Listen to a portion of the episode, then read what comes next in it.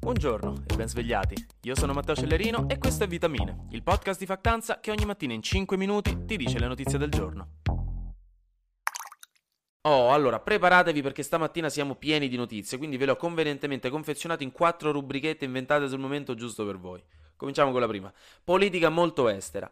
Ieri a Madrid è iniziato il vertice NATO più importante da decenni, un po' come quella riunione di famiglia allargata che faceste nel 2012 quando vostro zio decise di cambiare il testamento per donare la sua casa al Circeo in eredità alla sua cartomante di fiducia. Il livello di urgenza è quasi simile. È un vertice senza precedenti perché ovviamente stavolta di mezzo c'è la guerra in Ucraina e già sono state annunciate iniziative belle e impegnative, specialmente in campo militare, dove ci sarà una riorganizzazione totale delle forze NATO. Prima fra tutte l'aumento dell'esercito comune di risposta rapida della NATO, che passerà da 40.000 a 300 spart- ehm, 300.000 soldati, che saranno in gran parte disposti a difesa dei paesi dell'Europa orientale per difendersi da un eventuale ulteriore attacco della Russia. Ma aumenteranno anche i cosiddetti battle group, dei battaglioni da 4 o 6.000 soldati con truppe internazionali che vengono dislocati in varie regioni della NATO come prima difesa in caso di attacco. L'Italia tra l'altro ne comanda già uno in Lituania e aumenterà il numero di militari italiani in servizio. Ma la notizia è che la Turchia alla fine ha deciso di togliere il suo veto all'ingresso di Svezia e Finlandia nell'Alleanza Atlantica, quindi succederà. Per settimane Erdogan infatti si era opposto al loro ingresso per questioni diplomatiche, cioè per il fatto che il primo ministro finlandese aveva detto che non gli piacciono i baklava. No, scherzo, sono questioni legate al supporto dei due paesi scandinavi ai ribelli curdi nemici del governo turco. E dopo tante trattative che sembrerebbero aver portato a un accordo soddisfacente, tra cui ci sarà anche l'estradizione di alcuni curdi considerati terroristi dalla Turchia, ora Ankara, che è la capitale della Turchia, non Istanbul, ricordatevelo, accetterà il loro ingresso. Spostandoci in Scozia, invece, la prima ministra Nicola Sturgeon ha annunciato il piano per un referendum consultivo con cui si chiederà al popolo un parere sulla possibilità di separarsi dal Regno Unito e rendersi indipendente. Un referendum simile è sempre un big deal in questi casi, alza sempre più polvere di quanta ne trovate puntualmente ogni anno quando tornate nella vostra casa al mare, anche se letteralmente è stata chiusa per un anno, non si sa da dove arriva tutta quella polvere.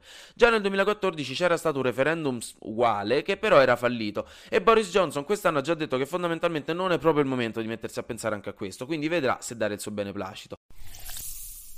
Poi le solite flash news. Gnom. Per la prima volta una banca svizzera, in questo caso Credit Suisse, è stata condannata a pagare più di 20 milioni di soldi perché non avrebbe fatto abbastanza controlli per evitare un giro di riciclaggio di denaro da parte di criminali bulgari, ovviamente all'interno dei suoi conti. È una prima volta molto importante che potrebbe aprire le porte a molte altre situazioni piccantine. Il tutto nell'incredibile stupore generale perché chi mai avrebbe pensato che in Svizzera potessero succedere cose simili? Assurdo!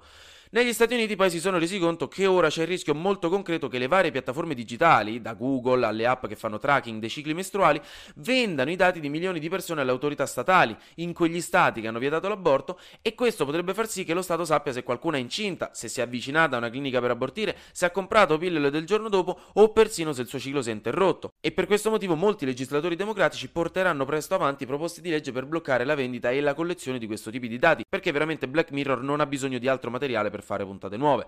Infine vi alleggerisco il magone con la notizia che in Giappone una singola ciliegia è stata venduta per 40.000 yen, 280 euro, perché fa parte della qualità Juno Heart, che è la qualità migliore al mondo a quanto pare, e sono considerate dei doni super eleganti, quindi spero che a questo prezzo onestamente gli permettano di vedere anche un colore in più o qualcosa del genere, però boh. Cose che vi fa comodo sapere. Mia madre mi ha avvertito per anni e onestamente è sempre stata una di quelle cose per cui dicevo ma sì, ti pare che mi succede, però ora siamo adulti responsabili e dobbiamo pensare anche alle truffe che possono farci quando guidiamo. Quindi in questo caso la truffa dello specchietto è un classico, adesso ve la spiego. Vi lanciano un sasso sulla macchina, voi scendete perché avete sentito un tonfo e vi dicono che gli avete colpito la macchina con lo specchietto. Mentre non guardate, vi rigano lo specchietto, così credete che li avete colpiti per davvero e vi chiedono dei soldi cash per ripagare i danni, che già c'erano ovviamente i danni, che gli avreste fatto sulla loro macchina. Ecco, in questi casi, visto che questa è una truffa, la soluzione è semplice: ditegli che chiamate i carabinieri, così fate denuncia con sicurezza e se dovete pagare ci pensa l'assicurazione. Non dategli nulla in contanti. Truffa evitata. Vi metto in caption il video del Corriere così capite bene di che parlo. Invece Airbnb ha deciso di rendere permanente il ban alle feste fatte nelle case affittate da loro per evitare casini, violenze e letteralmente delle sparatorie che ci sono state nel corso degli anni. Quindi siete avvertiti, se volete sfasciarvi fatelo a casa di Giovanna che tanto c'ha mamma e papà ricchi, niente Airbnb, mi raccomando. Infine, personaggi da gossip. Il tennista numero uno in Italia, Matteo Berrettini, non potrà partecipare a Wimbledon, uno dei tornei più importanti dell'anno, perché si è preso il Covid. Quindi, Matteo, veramente le, le mie più care condoglianze, perché una di quelle sfighe che danno un fastidio. Giuro che se mi succede lo stesso sta settimana prima del Pride faccio un casino.